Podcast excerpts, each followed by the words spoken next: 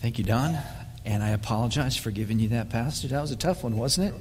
Boy, if you get through that, what you did, you get through any of them. When I was a boy in the 1960s, yes, you heard it right, the 1960s, I had to dutifully watch the nightly news. If I wanted to watch TV, that's what was going to be on. Walter Cronkite, you know, that's the way it is. And uh, for the three people that lived through the 60s, you'll, you'll know that was dead on. Uh, but anyway, we, we got a lot of news about Vietnam, but uh, the, the good, happy news of the day was always about NASA and our trip, you know, our, our, race to get to the moon. You had the Mercury missions and the Gemini missions and then the Apollo missions and all of that. And it was an exciting time for us as a country. And my Uncle Tom worked for NASA. Yes, he did. And I know you're impressed by that. Uh, I, was, I was very impressed. Uh, my my Uncle Tom graduated in English from Ball State University.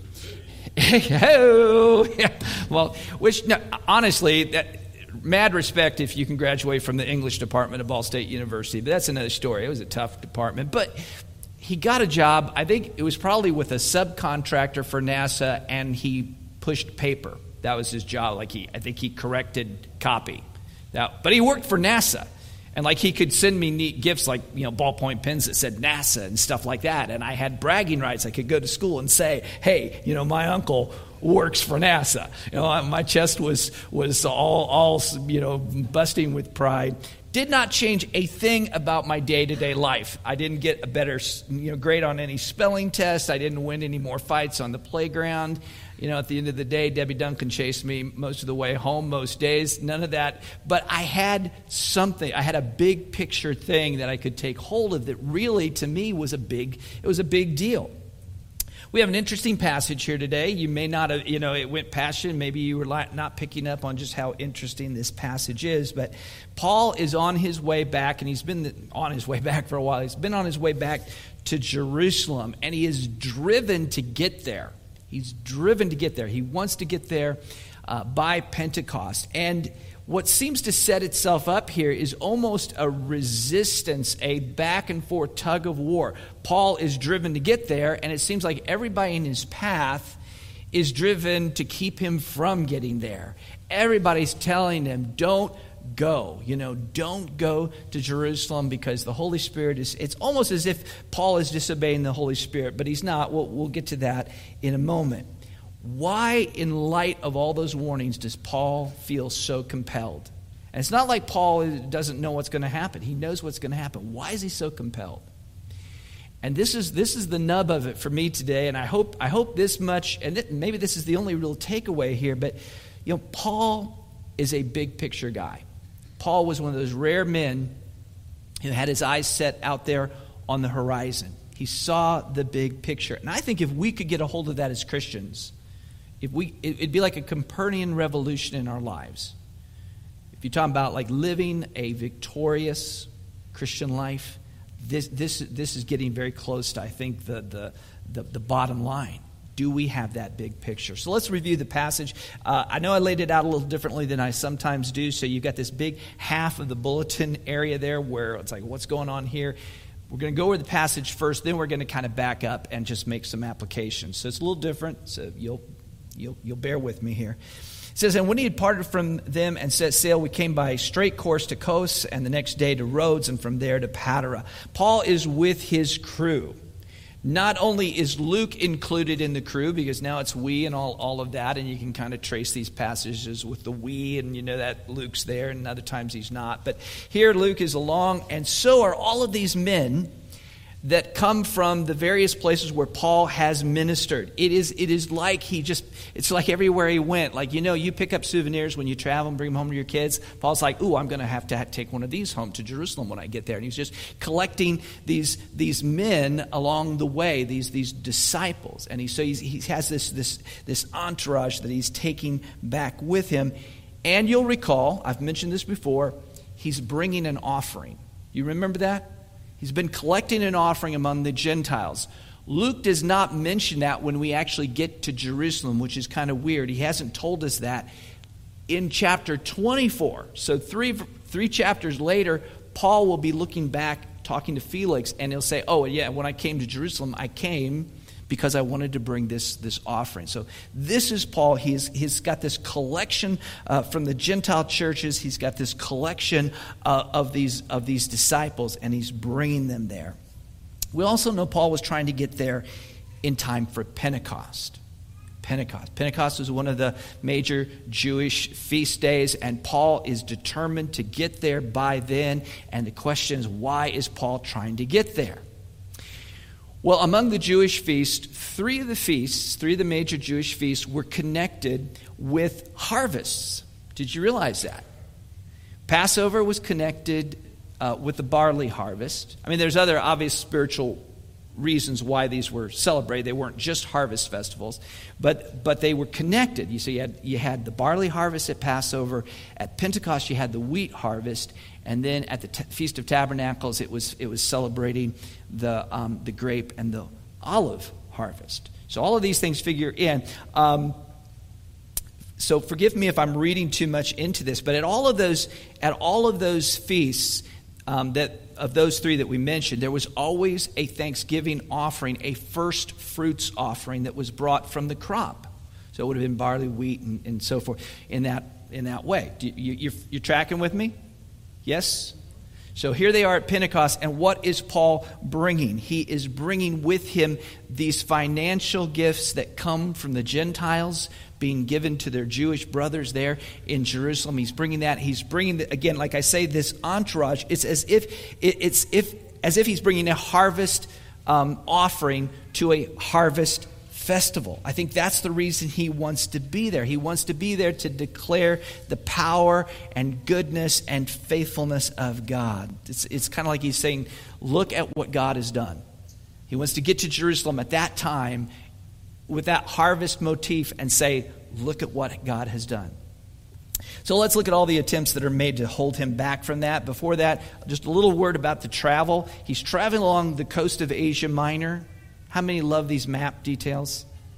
How many can just just do without. Anyway, I, am just going to do it. I'm just going to be faithful to it. So he's, he's kind of traveling down the coast of Asia Minor. Just think reverse because I can't make my hands go the opposite way when I'm looking at my map. So um, anyway, so he's come down along that coast of, of Asia Minor. He's traveling probably in like a coastal vessel, something smaller, what we would call a puddle jumper if, if we are talking planes. Like, you know, you're going from one little place to another. They're coming along the coast and they get to Patara and at Patara, Patara's a, a, a big sort of seaport, and there he grabs an ocean going vessel, you might call it. He's going to make a 400 mile uh, across the Mediterranean trip to the Holy Land to get to Tyre, and he's going to sail below Cyprus. So that's your, that's your little geography lesson uh, of the day. And, and they get to uh, Tyre. Seems to be Paul's first visit there. Um, we don't have any indication he'd been there before. It says, And having sought out the disciples, we stayed there for seven days. And through the Spirit, they were telling Paul not to go on to Jerusalem. When our days there were ended, we departed and we went on our journey, and they all, with wives and children, accompanied us until we were outside the city. And kneeling down on the beach, we prayed and said farewell to one another. Then we went on board the ship, and they returned home. So Paul, Paul gets there he doesn't know anyone. All indications it's the first time, and it, they have to go looking for the brothers. And sure enough, there is a Christian community there, and they, and they connect with them. Can you imagine how exciting it would be to have Paul just drop in on you? Like you're just having an average day in Tyre, uh, nothing special. Um, you know, you're going to have your normal church service, and, uh, and in comes Paul. Wouldn't that be something? How many would be relieved if Paul could just walk in right now and take over for, for, for yours truly? Wouldn't that be something? I mean, you'd have to understand Hebrew, I guess, but, uh, but it'd be fun, right? It'd be fun to have him. Anyway, uh, so he spends time there. They bond very quickly. It's only seven days, but in seven days, it's clear that they really have an emotional, spiritual connection because when you get to the end of it, it looks just like what happened at Miletus with the Ephesian elders. And I mean, he'd spent a couple years with the Ephesian elders, and so it's not strange that they were crying and kneeling down and praying together. But here, the same exact thing seems to happen. And uh, yeah, it just shows the, the power of, of, of the Spirit at work there and Paul's personality. Here's the tricky uh, anomaly that, that pops up, and uh, we read it. It says, Through the Spirit, they were telling Paul not to go to Jerusalem. Now, what's, what takes you back a little bit when you hear that? Is Paul being disobedient? Is Paul being stubborn? Well, I'm going to go to Jerusalem and I don't, no one can stop me. Well, the Holy Spirit can stop you. No, he can't. And I'm still going to push on. Is that what's going on? You're going to just, just go with your instinct here. No, that's not what that, that's not what's happening. In fact, if you go back to chapter 20 verse 22, it says, "And now behold, I am going to Jerusalem constrained by the Spirit." What does that mean? Constrained. It means I'm bound. I can't get away from it. The Holy Spirit is getting me to Jerusalem one way or the other. I, I don't have any say in the matter. That's what's going to happen. So, what is happening there? Is, are, are, can both be right? Well, here's what's happening, and, and I think it's pretty clear. When, a little reading between the lines and then the rest of the passage, you put it together, you see what's happening here. Paul was being told, This is what's going to happen when you get to Jerusalem. Now, Paul perceived that the Holy Spirit was saying, and so go and suffer. And these people who were hearing from the Holy Spirit, hey, Paul's going to suffer, their response is, oh no, he, we don't want that to happen. Just if the Lord woke you up in the middle of the night and said, you know that plane that your parents are getting on tomorrow to go home on their flight, it's going to crash. And that's, that's the extent of the vision you got. What would you assume?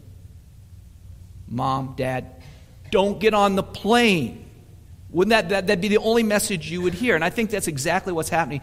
Through the Spirit, they understood what was going to happen, and so they're warning Paul, don't go. It's, it's, it's the natural instinct that they don't want to see something happen there to, to Paul. Well, they leave. They continue by ship, it appears, um, as they leave the beach there. It says, When we'd finished the voyage from Tyre, we arrived at Ptolemais. You may remember that 1980s song, you know, Ptolemais, Ptolemais. Oh, that was Amadeus? Oh, okay, I'm sorry. It rhymes with, rhymes with, rhymes with Amadeus, uh, Ptolemaeus. And we, and, and we greeted the brothers and stayed with them for one day. So they're working their way down the coast. Nothing major happens there, just a, overnight. They spend time with the brothers. Next day, they come to Caesarea. You all know Caesarea, right? We've talked about Caesarea before. Um, actually, this, this is kind of one of those funny things. Do you remember Philip? You got to go way, way back for Philip. You got to reach back 10, 12 chapters. But Philip was one of the seven that were appointed to wait on tables. So he's kind of a proto deacon, if you will. And you'll recall Philip as an evangelist. He was showing himself to be an evangelist. Even then, he goes to Samaria and he gives the gospel to the Samaritans. Remember that? And then after that whole thing, you see Philip again. He pops up on, uh, you know, uh, with, with the Ethiopian eunuch on the road, and, and he leads him to Christ. And then the last thing we read, which is going all the way back to chapter 8, is it says, But Philip found himself at Azotus. This is when the Spirit apparently just like transported Philip. It says, uh, But Philip found himself at Azotus, and as he passed through, he preached the gospel, because he's an evangelist, to all the towns until he came to Caesarea. And that is where we left Philip. And this, this whole time you've been like, Luke, what happened to Philip, right? Okay, but that's anyway. That's that's that's Luke's habit. He likes to drop these things, give us information, let it go for a few chapters, and then let it ripen, and then he comes back. So it says, on the next day we departed. We came to Caesarea. We entered the house of Philip, the evangelist, who was one of the seven, and stayed with him. And I just love, uh, again, I love I love the way he does that. And you'll see more of that from Luke. But uh, Luke mentions that Philip had four daughters four daughters that were unmarried and they were prophetesses. Interesting. You're like, it was that should that surprise us? No. No. In fact, if you go back to Pentecost, you'll recall that, that Peter interprets what has happened as a fulfillment of the prophet of Joel back in Acts chapter 2. And he says, Even on my male servants and female servants in those days, I will pour out my spirit and they shall prophesy. There's an interesting conjecture here, and it's just kind of a conjecture, but, uh, but if you put some pieces together, it makes a lot of sense. We know that Luke mentions certain women that no one else mentions. We know that Luke went to a lot of trouble to bring all the information together to write the book of uh, Luke, the Gospel of Luke, and then the book of Acts it has been surmised because he mentions so many women that others don't mention that, that Luke must have derived a lot of his stories, his, his accounts, from women who were witnesses of various events. Then there's this little tantalizing bit from church history.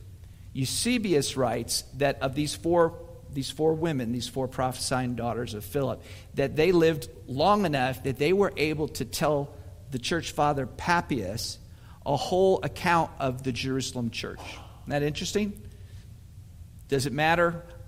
Not a great deal. They're not even the ones who end up prophesying here uh, as, we, as we go on. Who prophesies to Paul there at Caesarea? You remember Agabus? It's Agabus again. And once again, there's Luke doing that thing. Do you remember where we met Agabus before? So, well, I don't know, but it's probably 10 chapters back or so. Yeah, chapter 11. Back in chapter 11, there was, this is before the first missionary journey. This is after Paul's come to Antioch. You Paul and Barnabas. And there's a word from Agabus, the prophet, saying there's going to be this famine. And so they take the collection to Jerusalem. Remember that? So that's the last time we saw Agabus. And there's a collection being taken then. It's interesting. Paul is, I, I, don't know, it's just a coincidence, but Paul's once again taking a collection to Jerusalem, and in comes Agabus. And at first glance, it looks like Agabus is telling Paul not to go to Jerusalem. It looks exactly like that. He, he takes Paul's belt and so don't think like, um, you know, the leather belt we wear. Think of uh, any Bible play at VBS you've ever seen. I think we probably had a few examples of this this year. But it was not like a little leather belt. It was like a piece of cloth, a big long piece of cloth that you could wind around your, you know, and accessorize. You could get different colors. And it was, but anyway, the long, he had this long belt on as was usual. And so Agabus comes and, and it must have been strange. Like he took Paul's belt off of him. I'm like, well, what's this? And that's Agabus, so you, you just got to go with it. Um, and he takes himself and he ties himself up like a calf at a rodeo. And then he then he proceeds. It says, Thus says the Holy Spirit, this is how the Jews at Jerusalem will bind the man who owns this belt and deliver him into the hands of the Gentiles. Now, note what Agabus does not say. What didn't he say? He didn't say, so don't go to Jerusalem. He does not say that. Because of this, it says they tried to stop Paul, they urged him not to go. What would you do? What else would you do? Of course, you would tell him, Paul, look what the Holy Spirit's telling you. And it says, Then Paul answered, What are you doing, weeping and breaking my heart? For I am ready not only to be imprisoned, but even to die in Jerusalem for the name of the Lord Jesus. This sounds for all the world a lot like Peter's profession. You remember that? Lord, I'm willing not only to go with you, uh, you know, I'm willing to die with you. It sounds like Paul is kind of almost thumping his chest a little bit there. But it's not. It's, it, it's not being arrogant. It's not being an unbridled optimist, like, well, maybe it won't be so bad. And that's, that's not, he, he doesn't mean that or say that. He's not saying everything is fine. He is simply saying, look, I'm willing. I, for the name of the Lord Jesus, whatever it would be. You know, you're breaking my heart. You're killing me here, right? You're killing me, Smalls. I mean, this is this is not good. Don't keep, you know, you're just you're just throwing gasoline on the fire that's already burning there. I don't I don't need that. You're you're breaking my heart with your tears. But I'm ready. I'm willing. I, Paul has that big picture view. His question is not how does this hurt or affect Paul? His question is how does this glorify the name of the Lord Jesus? So that's the big picture. So that gets us to, to our point. Live your life with the big picture view of what matters to God. If, again, if we could get that straight, if we could get that just deeply entrenched in how we look at the world, how we look at life, we would be so much better off. First of all, see the big picture of God's faithfulness. Let's go back to this whole offering thing again. Paul has this driving sense of necessity that he has to bring this, this offering with him to Jerusalem. Why? Why does it matter that, that, that people see this, that people see in, in both the financial offering and in these representatives of, of all of the mission fields where Paul has been? Why, is, why does it matter that, that people actually see this? Why does he have to bring a first fruits offering to this sort of first fruits festival of Pentecost. Well, bringing the first fruits under the Old Testament uh, covenant, the Old Covenant, it was a way of declaring God's faithfulness to his promise. It was a way of saying God has done what God has said he would do. God has given us the of, of you know of of the um, sun and the rain and, and all that is necessary for these things. God is blessed as God says He will do. In my quiet time, as I was prepping this lesson, I, I happened on a Deuteronomy 26. Deuteronomy 26 is not about one of the three festivals we've talked about, but it's an interesting one because it's God instructing the people of Israel about what they were to do when they came into the land, when they first came into the land and they had their first harvest. Because think about this, and I know it raises all kinds of questions like who planted that? crop that they harvested the first time in there? What was their enemies that God had subdued? And God says, like, when you get there and you start harvesting that, you bring the first fruits as an offering and that offering was there to declare, to say to all the world, look what God has done. This was not our doing. We didn't plant this. We, did, we were disobedient. We spent 40 years wandering in the wilderness, but God, in faithfulness, brought his covenant people into the land that he promised, and he has given us his salvation. It was, it was all of that. It was all that kind of a declaration. And now Paul is doing that with this figurative sort of basket of first fruits of the Gentiles. It's an act of, of faithfulness it's, it's as if Paul is saying, hey, do you remember when Jesus said that you, begin, you know, the Holy Spirit will come upon you and you will be my witnesses beginning in Judea and Samaria and then to the uttermost parts of the earth? You remember that? You remember that? You remember when he said, lift up your eyes to the harvest? Man, if it's white, you know, the, the, the, fields are white for harvest. You remember when he said that? You remember, huh? And you remember how he called me and he said, you know, I'm going to send you to the Gentiles and, and, to declare my name. And, and, and, and yeah, and this is what God has done. God has been faithful. Now, our situations are a little different than Paul's. Um, and I have a gift of understatement. We, we, yeah, we're not apostles, and there are a lot of, lot of differences there, but we can still ask the basic question that, that, that I'm kind of laying out there for you, which is um, Is my heart full of gratitude do I see the big picture of God's faithfulness in his harvest among the Gentiles? Well, that's kind of an oddly specific thing, the harvest among the Gentiles. Where would, I, where would we see evidence of that? Look around. Gentiles, as far as the eye can see. right? We are the harvest. We, are here today, you 2,000 years later, in, the, in, the, in this other continent. And, and this is part of that great work of God, the part of the faithfulness of God. And God is still doing that, and the kingdom is spreading throughout the world. It's, it is going from place to place, and we get to be not only the harvest, but we get to be harvesters, don't we? And that's, that should be the, the big picture above everything else, shouldn't it? Doesn't cure your cancer, doesn't fill your empty bank account or whatever momentary affliction you are suffering. We get fixated on, on our problems. And I understand that. I mean, we're all human, and, and, and these things, I mean, gosh, they affect us directly, don't they?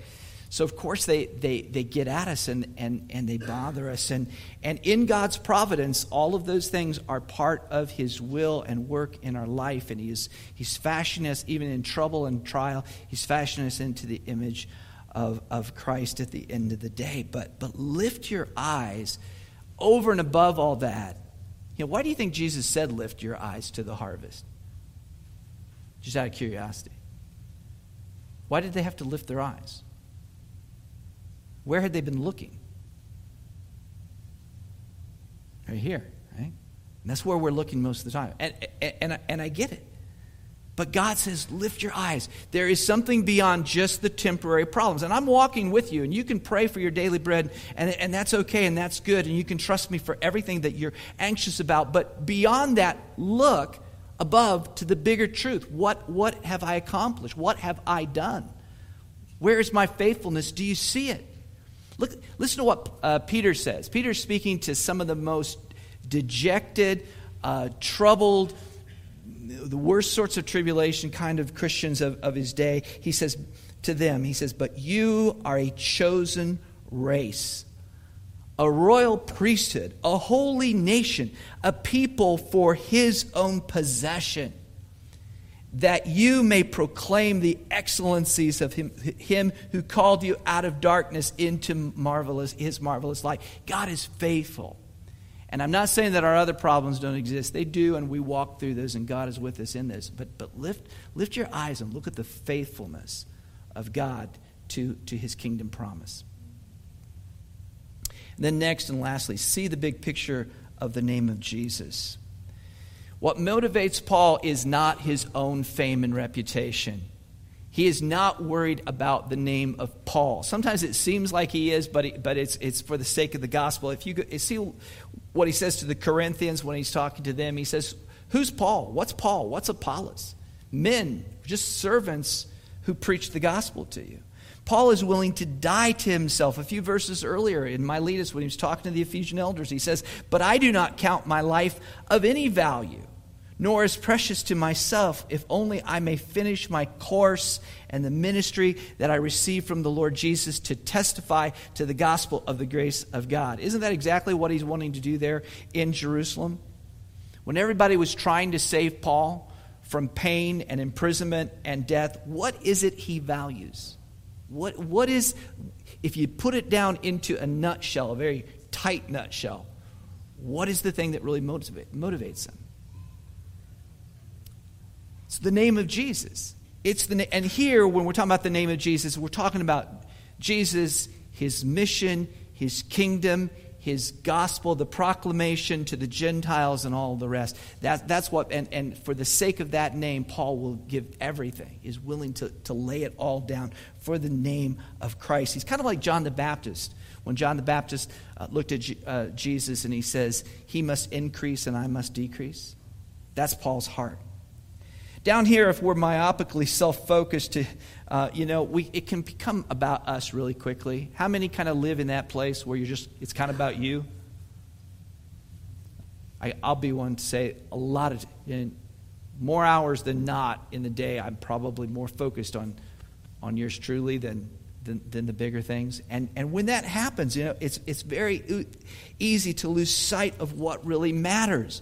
And the more we elevate ourselves and the more we think, but I really need to think about me and I really need to think about my worries and my anxieties and my difficulties and my trials and my ambitions and whatever, the more we get focused on that, the less satisfied we are. Because there's never in, into the total number of troubles one human being can experience. I don't care who you are, how rich you are, you've always got trouble. You can always get focused on that.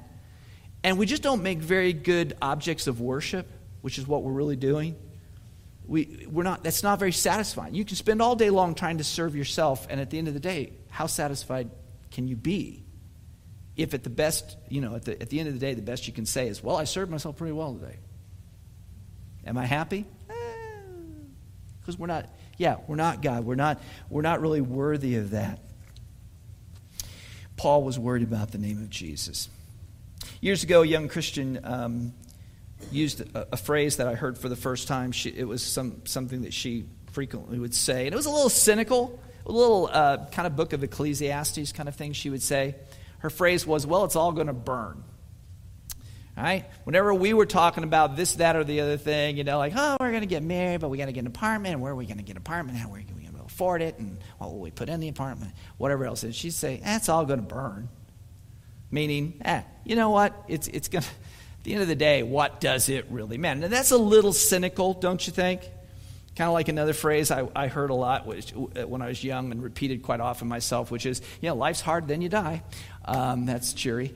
Um, yeah, I was full of those. But um, you know, what, what if we took a biblical truth and made it into a statement? I never hear people say this, but it seems like it'd be a good one. What if, what if in the midst of whatever our anxiety or difficulty was, what if, what if we just said, but is the name of Jesus being glorified?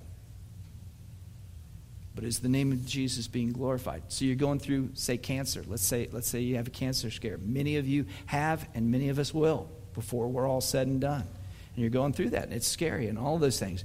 But what if, what, but what if close to our lips and close to our heart was the question, yeah, but, but what if the name of Jesus is being glorified right now? Would it be worth it? Would my cancer be worth it? Would my hardship be worth it? Would my financial difficulties be worth it? Would my relational stresses or strains or whatever, or my job security, or whatever it might be? is Jesus Christ being glorified through this? Do people see Christ elevated because of his, his faithfulness and because of, of, of my confidence in him? Taking a bunch of money and Gentile believers to Jerusalem exalts Christ, and even that brings imprisonment and possible death. Paul is willing to lay it on the line. Wouldn't it be good if we were in that same, same place? Like, you know, I don't care. What? I could lose my house? I could lose my job? What? I don't know. But, it, but will Christ be glorified? I could go and add more, uh, more thoughts to this. Uh, there, there, there are other principles. I just didn't have enough sermon time to, to fill this out. They end up saying, The will of the Lord be done. And that's a bottom line for us as well, which I just don't have time to build out, but I think it's familiar to you. Is the will of the Lord being done at the end of the day? That's what you turn it over to whatever you're going through, the will of the Lord. Another thing that, that popped up at me is just the mystery of the gospel, the mystery of the, uh, uh, of the Gentiles. Uh, here's an interesting thought. It's kind of an aside, but you can just tuck it away if you like. Um, and it's a conjecture, so I'll, I'll, accept it as a conjecture. But apparently at Pentecost, the, the priest would hold up two loaves. There were two loaves of bread. And people have puzzled about that. But if you look at what's happening at Pentecost when Paul gets there, what you have happening here is sort of the, the merger of the Jewish church and the Gentile church. There's this sort of collision happening, and it's sort of like a presentation almost in the next, when we get to the next one, next section, is going to almost be like a presentation of both. So there's some of that going on. Again, I don't have time to make a lot out of that, but Bottom line, live in light of the kingdom. We're part of NASA, baby. Huh? And Debbie Duncan will still chase you home from school at the end of the day. But, dog, I mean, we, we, we, we have something that we, not, uh, we're not literally part of NASA, but we're part of the kingdom of Jesus Christ. A kingdom which has no end. His kingdom is an eternal kingdom. Lord of King of Kings, Lord of Lords, forever and ever. You know, you can hear the Hallelujah chorus going, but that's all Scripture, right? And that that He shall reign forever and ever, and He's going to come again, and we're going to enjoy that kingdom with Him forevermore. So, what am I saying at the end of the day? Don't sweat the small stuff. Everything's small stuff. It's not. I hope it doesn't. It's not quite that. Yeah, there is some truth to that. But the, just the bigger one, if we could walk away from this with the idea of, man, whatever else I'm going through, God is faithful. And if the name of the Lord Jesus is being glorified, it's all good. Let's get that big picture. If you're not part of the big picture, if you're, if you're not uh, part of the people of God, I just, how could you not want to be part of NASA? You, you, you, I know it's lost a lot of cachet, but in the 60s, I'm just telling you, that was, that was uptown. And uh, how, how could you not want to be part of the kingdom of God? How, how would you not want that? Be, you know, be brought in. We used to sing that song, Bringing in the Sheaves. We could just break out in a chorus of it now if you like. Bring it in, yeah, there you go. Bring it in the sheaves, man. And, and you thought it was about uh, Thanksgiving and harvest. No, it was, the, the song is about bringing people into the kingdom of God. And we would like to just bring you into God's barns today, if at all possible. If you would want to be part of the kingdom of Jesus Christ, you must repent of your sins, believe in Jesus Christ, and you will receive eternal life, and you will be part of, of, of the greatest kingdom, the kingdom that has no end. And, uh, and as you grow in that, hopefully that'll be the big picture you keep. Lord, we pray right now that, uh, that you would continue to do that work. We know you will. You'll do it in spite of us, Lord. Um, you'll, you'll bring the stones to cry out if you need to. You'll raise up other people if, if you have to. But, but that kingdom is going to be proclaimed. We want to be part of that in, in every way, shape, and form that we know how to be. We've seen your faithfulness, we witness it, we're part of that. Um, Lord, keep our eyes focused on that. And we will go through hard things and hard times and give us strength. Help us, Lord, to see the big picture and, and to worry not only about our own issues within that, to ask that question whether or not, Lord, you're using it to show your faithfulness and glorify the name of Jesus. We want that. And we pray right now that, that in the name of Jesus and by your Spirit, that you might draw uh, a, a lost sinner to yourself today and that they may be brought into the kingdom. For Jesus Christ's name's sake, we pray.